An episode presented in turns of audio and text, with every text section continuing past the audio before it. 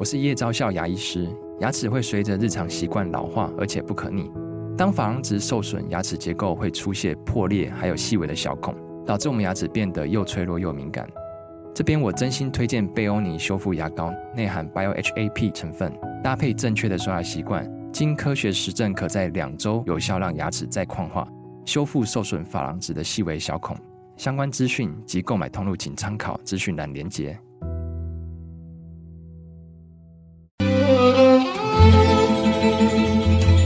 每一段关系都是一门功课，每一次经历都是生命的滋养。世界上最重要的东西，往往用眼睛是看不见的。One two three four。那我们就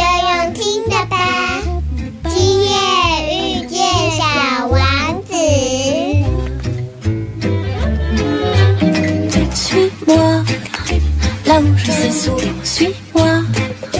Et si je suis pas, suis-moi, là où je suis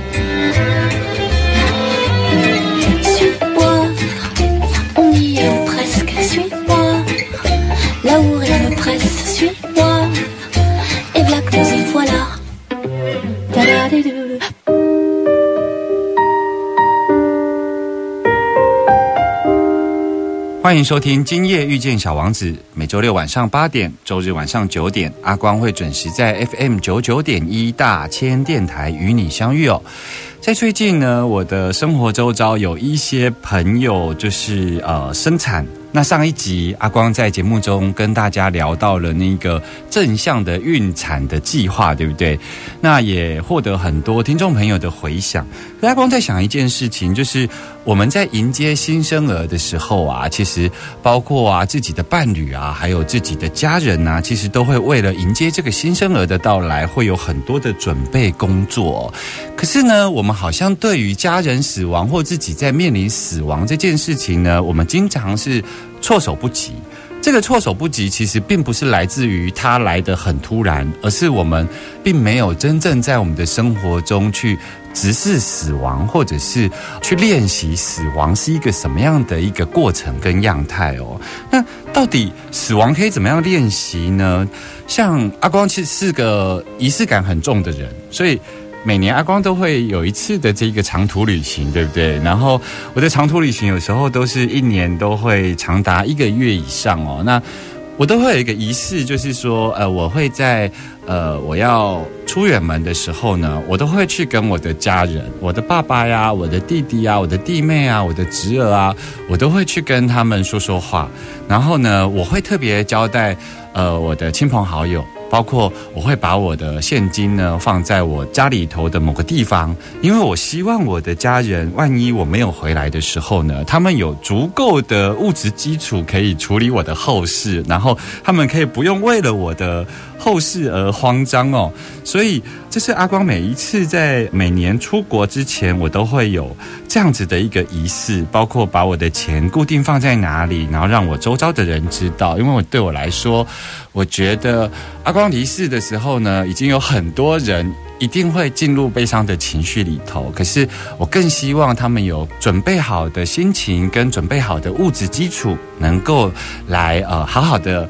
跟我告别。所以呢，阿光都会用这种方式来练习面对死亡。那前阵子呢，其实在这个呃网络上有一部这个韩剧啊，非常受到欢迎，它是叫做遗物整理师，有没有？那这个遗物整理师里，这个行业里头，每次啊，他都会透过就是去整理遗物，然后他会去感受到呃某一些呃，好像翻开潘朵拉的盒子有没有？它有一个那个黄色的那个盒子，然后他会自己去判断说，或者是他会在一些蛛丝马迹里头去发现这个死者呢，他其实有一些东西是想要交给他认为呃心里挂念的人，然后或者是他想要去道谢道。爱，然后道别的这一些对象，所以这个遗物整理师呢，他就会把这些都收藏在黄色的盒子里头，然后帮忙亡者送到所需要的人的身上哦。那也引发了很多的讨论，所以今天呢，阿光的疗愈大来宾要为大家邀请到。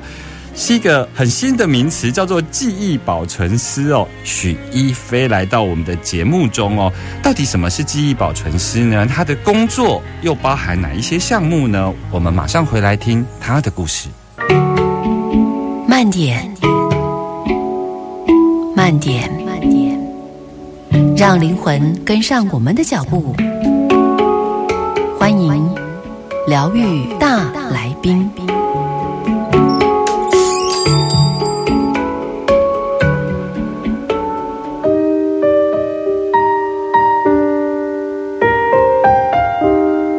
欢迎回来 FM 九九点一大千电台，今夜遇见小王子，我是阿光。在今天的疗愈大来宾，阿光为大家邀请到的是记忆保存师许一飞来到我们的节目中。嗨，一飞。听众朋友，大家好，主持人好，我是一飞。嗨，一飞。其实呃，我想要问一下，就是说，因为播出的时候，听众朋友可以透过我的脸书看到一飞哦。一飞对我来讲，当时我知道他的时候，当我看到他的报道、他的照片的时候，我就跟我们的节目制作说：“哇，我看到一个非常空灵的女孩子哦，可是她竟然在殡葬业已经工作十多年了。你可以跟我们聊聊，你为什么会在这么年轻，好像十五六岁就投入了殡葬这一个行业哈？嗯，我是十六岁的时候进入这个产业，但是如果真的要往前问真实原因，老实说是年纪小，不知道要做什么。嗯，对，其实真实的很内心的原因是那时候不知道要做什么，然后很多那时候玩在一起的同学们都去做什么酒店啊，就是八大行业，然后可是我知道我不想要什么，嗯那时候还不知道自己想要什么，可是我确实知道我不要什么，嗯。所以我就开始往别的去寻找，然后刚好那时候遇到亲戚过世，嗯。然后年纪很轻，嗯。就可能如果遇到的是家里的长辈啊、老人家，可能没有这么强大对死亡的好奇。可是因为年轻，我就看到他的时候，我就在想，为什么昨天还会打电话回来，嗯。然后今天就躺在那里了？这样，所以我是从好奇开始，其实。嗯，所以你从迷茫好奇开始。因为一般来讲，人家觉得十六岁这个年纪，一般来讲是不太会接触到死亡。可是你有这个契机之后，投入这个行业，你也都没没有害怕过，嗯，没有，而且做那么久对我反而很兴奋，哦。就是对于想要探究出答案，我想知道为什么会这样子，在在这个之前到底发生了什么。那那你投入殡葬业，那其实你在去年，其实前几天才刚过一岁生日，你成立了一个很新很新的一个公司啦，哈。那阿光在节目一开头的时候，有跟听众朋友介绍到说，叫做记忆保存师。那这其实是从你的殡葬服务的经验里头，衍你有生出来的。衍生出来，发现有一些业务项目，我们应该说有一些传统的殡葬业务以外，你其实有看到一些不同的业务项目，而你拉出来独立，想把那部分做好，可以跟我们聊聊什么是记忆保存师吗？好啊，其实如果说要用业务业务项目来形容，我会更希望它是呃，我希望增加的服务项目。嗯哼，对，就是过去我们可能只知道怎么处置遗体，就是对练殡葬这一块，但其实我们忽略了家属，就是前面的缘跟后面的序这一块，它其实是没有办法被一个同一个殡葬业者完成的，因为家属的情绪，其实在如果有相信能量这回事的话，嗯其实对一个人来说是非常消耗的。专职的一个礼仪师，其实他要服务一个案件，他一可能一天都睡不到几个小时，他根本就没有多余的能量可以去服务陪伴家属。其实那嗯心有余而力不足。嗯对，所以呃，衍生出这个服务，是因为我想要让家属最后有更好的告别，不只是亡者也好，或者是活着的家属也好。嗯对，所以我们就往前推，看看生前可以做什么，嗯，对，活着的时候可以做些什么，所以才会有记忆保存这个这个体验。是。其实你是在服务殡葬的这个事业里头，你发现其实。殡葬事业不只是为亡者服务，其实也也应该要照顾到生死，能够做到生死两相安哦。那具体来说，记忆保存在做什么事情呢？就像你刚才讲的嘛，就是我是透过服务亡者的过程中，发现真的应该被受到照顾的是活着的人，嗯，所以我就会记忆保存其实是一个体验。对，就是透过一年一次的周期，让活着的人去感受、去体验自己生命的最后一天。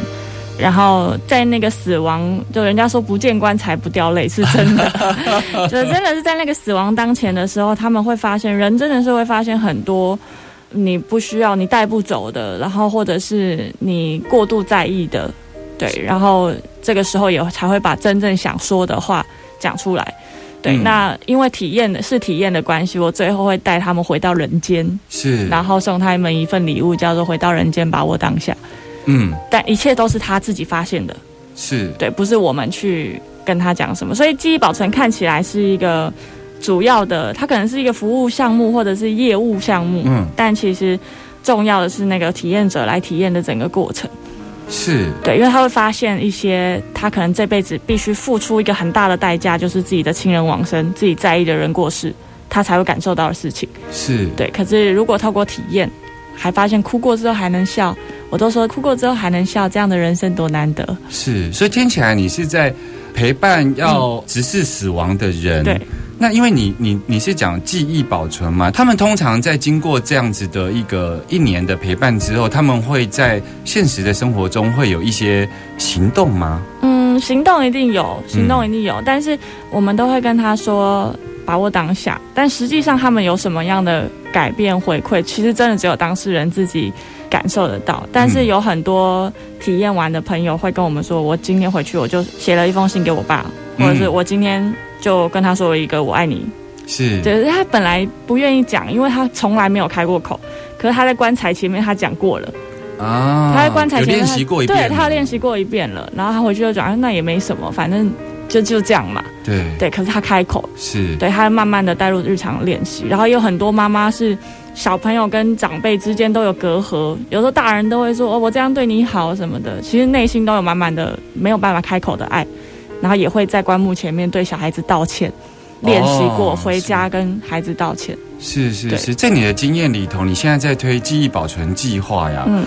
我蛮好奇是什么样的人会想要参与这样计划？会是一个比较多是生病的人吗？嗯，其实没有诶，反而生病的人，他们比较需要更大的力量跟勇气去接受将要死亡这件事情。嗯哼但是活着好好的人，就是他们觉得，他们有百分之八十是相信自己下一刻可能就会死亡，就是意外跟无常哪一个，明天跟无常哪一个先到，他们是觉得是是合理的。哼，是，所以对所以所以他们生命的认知里头，他们是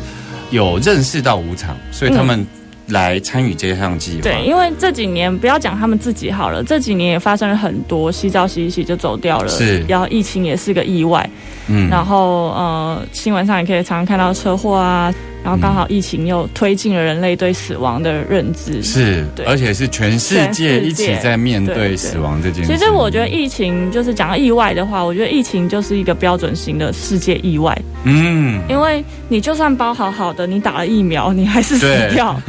你还是要就是证明了死亡是不是人类可以控制的事情，真的就是都是安排好的。是对，那你什么时候被设定你要结束你的生命，是真的是没有人可以预测的。是对，其实以飞从这个呃他的这个殡葬的业务，然后的推展经验里头，他跳出来想要多服务有关于生者在面对死亡，包括亲属的死亡这个过程中，他想要让这个部分不要有单独留下遗憾，所以他不止把。这个服务的业务呃拉广了之后呢，他其实也成立了一家公司哦。所以呢，阿光等一下要来问以飞哈、就是你成立这家公司，它的业务还有曾经发生的一些关于记忆保存的故事。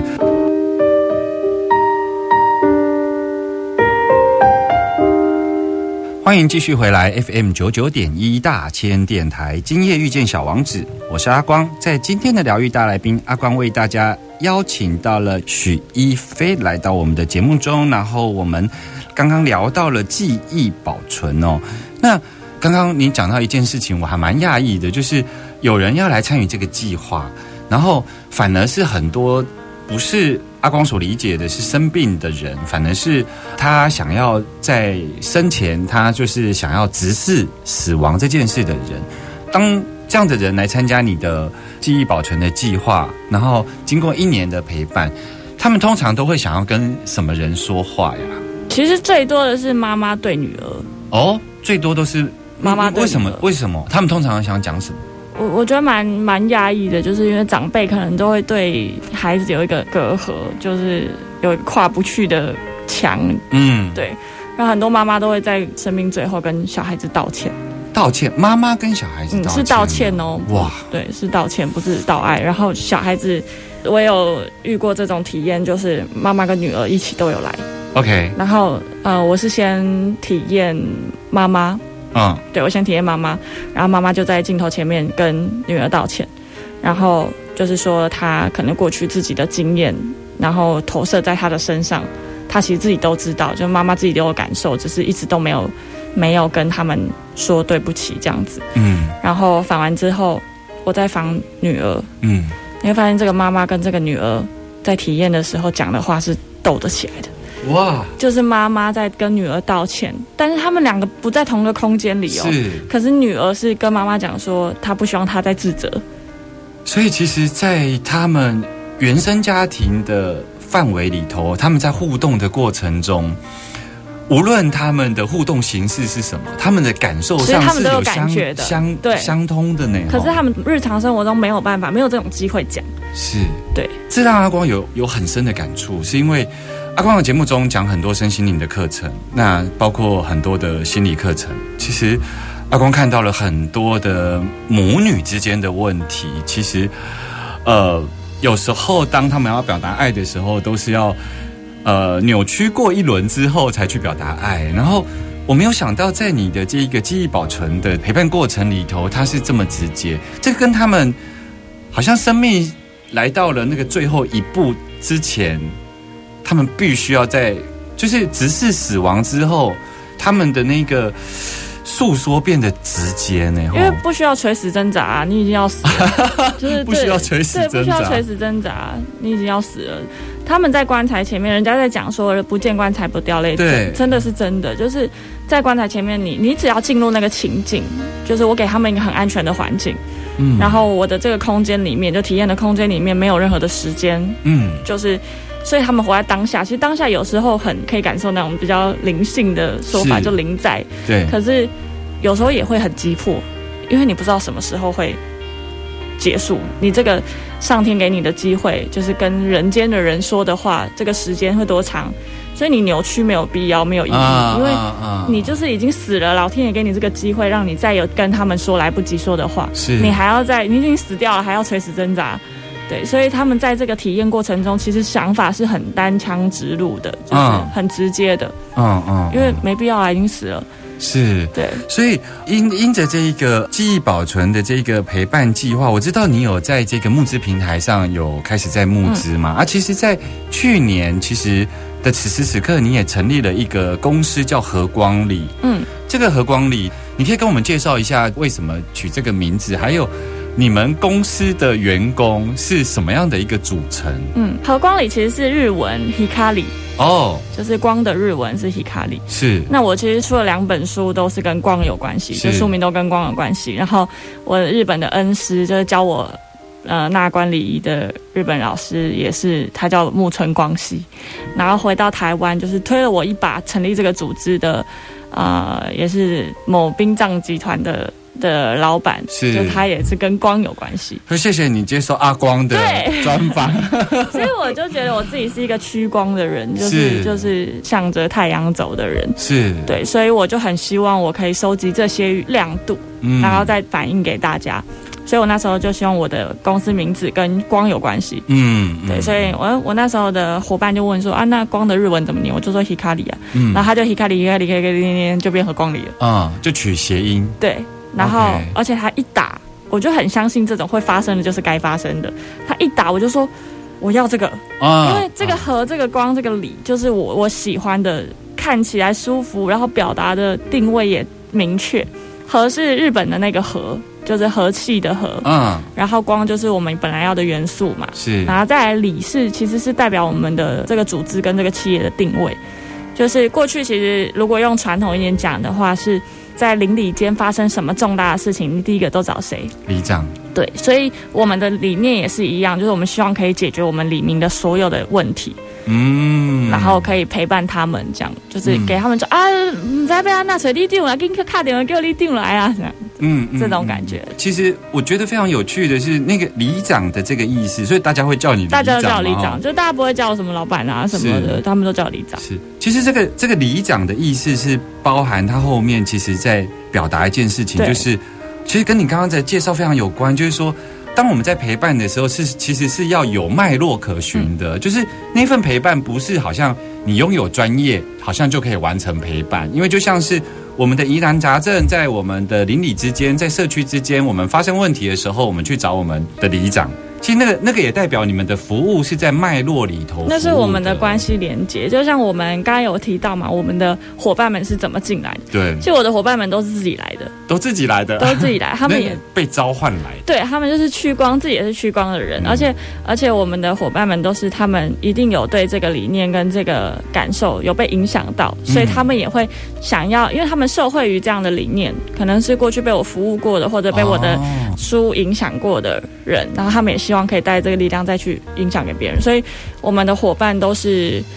上下班二十四个小时吧，就一天如果有二十五个小时，他们也是工作 二十五个小时，可是他们都很快乐，是对他们都很快乐。是，其实如果放在记忆保存计划来看的话，他们也很像在做和光的工作，就是其实他当他们去把自己内心的东西讲出来，他其实很像每一个光点。其实你是帮忙那些光点的串联凝聚，对、嗯凝聚，所以我觉得我站在受众的角度来理解和光礼，因为一个丧葬礼仪它还是有要服务生者的部分。那像我，我可能会透过和光礼，我希望有一些和光礼陪伴的服务服务。嗯，可是其实我的家属如果他是一个比较传统传统的，那我怎么样去 balance 说我要选择和光礼还是选择一般的传统丧葬？这个部分我们可以怎么样帮忙呢？嗯，其实像如果说我很多的，我们很多的家属，其实他们在意活着的时候，其实后续的部分他们都简化再简化，因为他们觉得活着的时候好好珍惜，胜过于死掉的时候给他们这么多。嗯对，所以我们希望以家为单位，就是大家一起影响整个家庭。嗯对，可是如果说在现在，很多人想要得到陪伴的照顾，然后又想要呃有交代的传统，就交代可能给长辈的传统，其实我们是有一个。呃，连结的，但是我们很保护家属在接受不同的丧礼，就是丧葬业者啊，嗯。他们的选择，所以除非是我们合作的，嗯。就是我们合作，我们确定他可以这样子配合我们，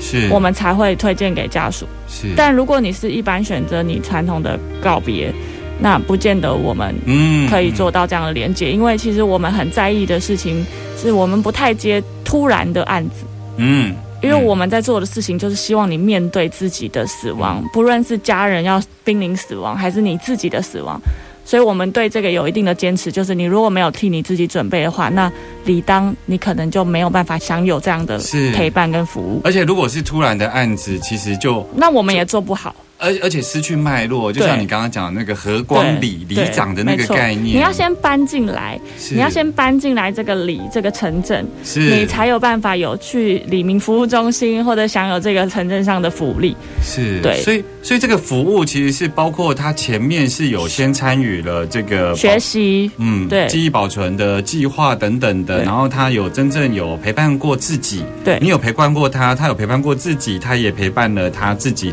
生前在意的人，，对，所以当他死后的时候，他就是这个才会发酵，才会有连接。OK，对，不然你突然叫我们去陪，你也不知道这个陪伴是为了什么。是然后也可能我们觉得我们做到淋漓尽致的，但你还是感受不到，因为你没有前面的过程，是你就不住在这里啊。是对，因为广播还是有它的限制，就是它没有画面。嗯好，那如果听众朋友想要知道说，比方说我想要参与和光里，包括生前的陪伴到后来的告别式，它会长什么样子？第一，我们会有比如说学习写自己的遗书，然后记忆保存体验，对，然后还有一些自工活动。自工对，自工活动是去参与别人的告别，告别式，对，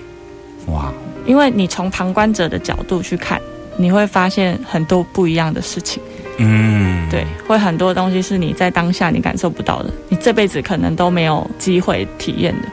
那那个真正告别式的现场，你们会长成什么样子？你说我们的美葬吗，对。就是如果他们完整学习的话，其实他们在意的就过程嘛，是。所以结尾就是这个后续给其他人看的仪式，对他们来说反而没有那么重要。嗯，所以我们在殡仪馆的仪式会非常的简化，但是我们后续会陪家属规划一个纪念的派对。纪念派对，，对，就是我们没有拜拜，也没有排位，但是我们可能用一个简单的茶会，或者是呃，也有遇过想要包场电影院的，就是、对他们就是会用他们的方式纪念生命。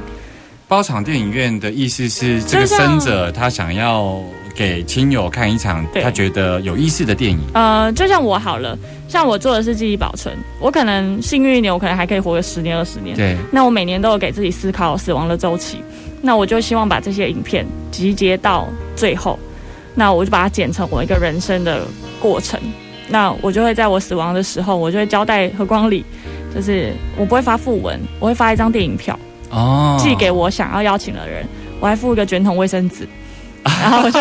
我就包场电影院，然后我的家人也在。然后你进到里面，你就可以尽量的哭，不管你是觉得电影感动也好，还是你想我也好，那你就可以一直哭。然后哭了结束之后，我的家人就会站在前面，然后会后可能有一个什么茶会，才能真的去表达关心我的家人，然后互相哎我们在哪里可能见过，嗯。然后上次一飞去哪里采访的时候，哦见到有见到阿光这样子，嗯。就是互相才有连接，才有陪伴的效应。所以难怪你说和光里的员工李明们，他们工作要超过二十五小时，因为每一场都是独一无二的。嗯对，哦。所以像我们才刚忙完，然后我们现在手边也还有两个专案在协助。嗯，对，嗯其实我们每个人都忙着没日没夜，而且我们都一直在动脑，怎么样给他一个适合的告别。而且这个告别其实不是只有从他离开打电话给你说我的谁谁谁过世了开始，嗯嗯，我们是从他活着的时候，基本上是我们都有在学习看护，你知道吗？是就连是包含看护技能，然后陪伴沟通，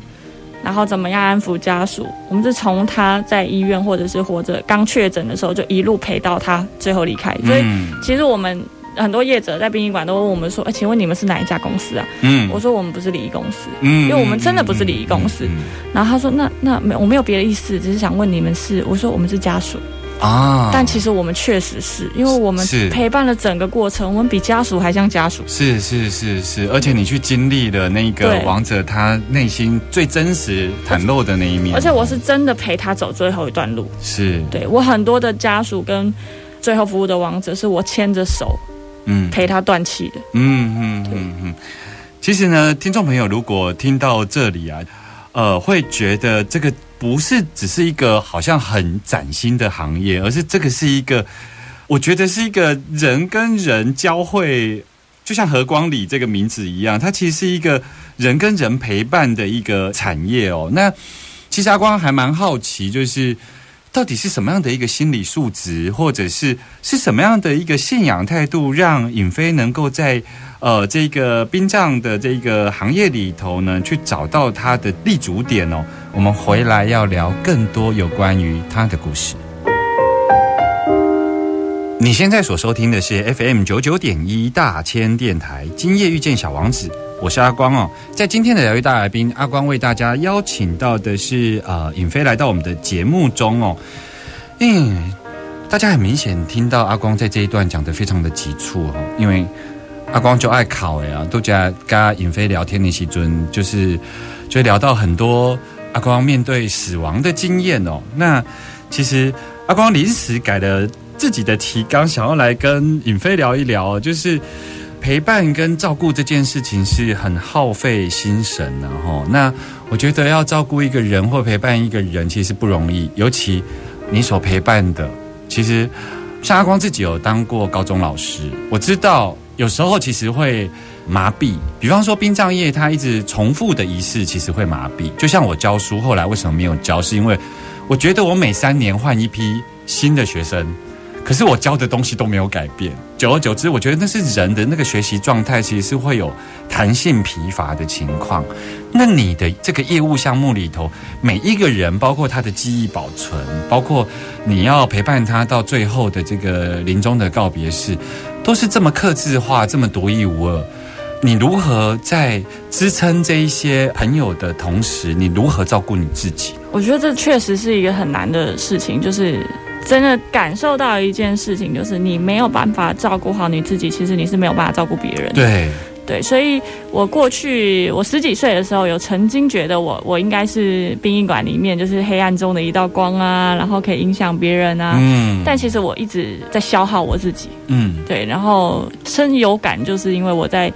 其实二十一岁的时候，嗯。我就在殡仪馆里头能量消耗完毕，嗯。就是我就忧郁症嘛，嗯。然后那时候我经历了将近有三年，把自己整个砍掉，我是没有没有办法在一线工作的，因为我碰到家属的情绪，我就。可能没有办法控制自己，掌握不好自己的情绪，我没有办法安慰他，因为我自己可能哭得比他更惨。是，然后或者是说我开始有不耐烦，就是很多乱七八糟的情绪这样干扰我，所以把自己整个砍掉，治疗，然后上了很多心灵的课程，然后重新的审视自己的生活。嗯那我发现原来是我过去是一个不懂生活的人，我没有看过我自己怎么生活，嗯只是你一昧的想要给予，其实那你给完了嘞，嗯谁来给你？嗯嗯，对，然后你嗯如果没有一个好的信仰或者是好的照顾自己的方式，对，你就会抱怨。嗯你就会觉得自己不受重视啊什么的，就很多这种。然后后来在我疗愈自己，就是康复过程，我发现，第一我没有好好的吃饭，没有好好的喝水，没有好好的运动，没有好好睡觉。这发生在你几岁的时候？二十一，二十一是你发病，然后你有这样子的觉察，发现自己要真实生活。二十一，所以我白活了二十一年，就是我都说我白活了二十一年。可是你，你可能捡到了六十年、啊。对，就是我我也蛮幸运的，就是这样过程真的很辛苦，可是我就一直给自己一个力量，就是我一定要走过，我会发生这件事情一定有原因。那我过了之后，我一定更能感受，而且是真实的感受。觉察到自己没有真正生活着，没有真正活着，这是一件我以前活在自己的生活里很多的算计，就我觉得我应该怎么安排才会发生什么事情，就可能跟原生家庭有很大的关系。就我应该怎么安排才才会发生什么事情，但其实生活不是你安排好什么东西，它可能就会照着你想要的那样发生。你说的算计，不是对人的算计，是，一个你己生活。呃，你想要掌控你的生活，它必须要长什么样子的，而不是去像现在觉得是生命本身给你什么，，对对而是你想要掌控说生命应该要长什么样对，我觉得我可以控制，我觉得它应该要照着我的模式走。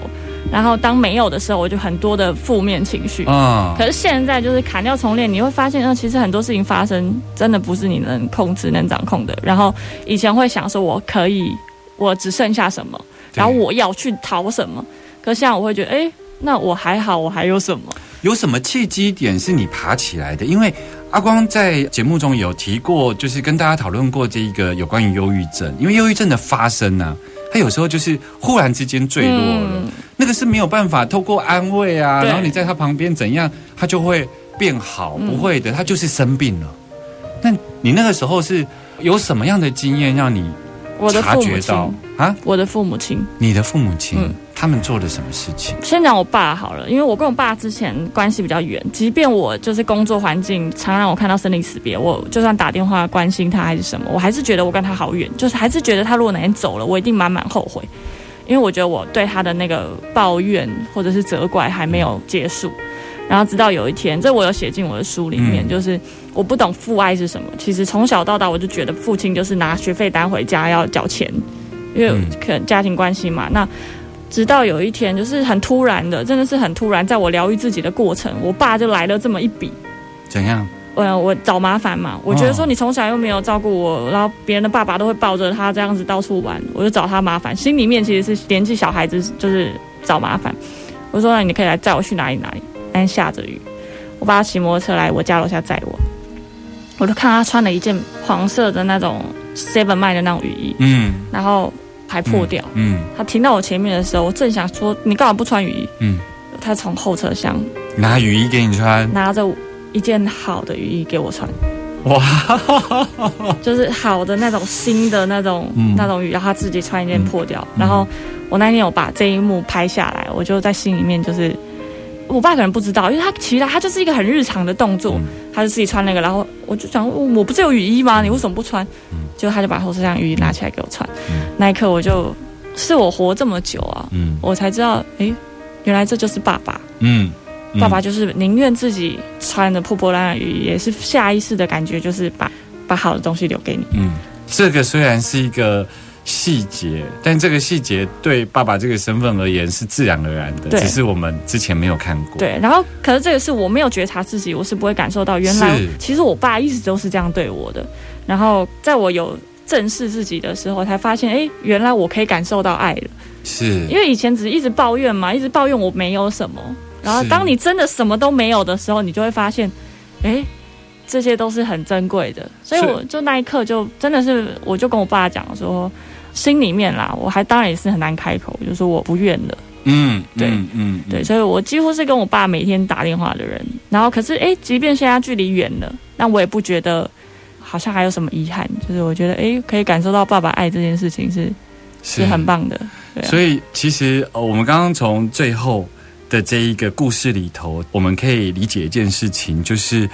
尹飞其实有发现，其实是爱敲醒了你生活上的觉知，嗯也就是觉知的生活。那其实这也是和光里的业务一直想做的，就是你在生前如何觉知的生活，在死后的告别就可以更接近无憾。嗯，我们今天非常谢谢尹飞来到我们的节目中。小王子说：“世界上最重要的东西，用眼睛是看不见的。”我们下周见喽，拜拜。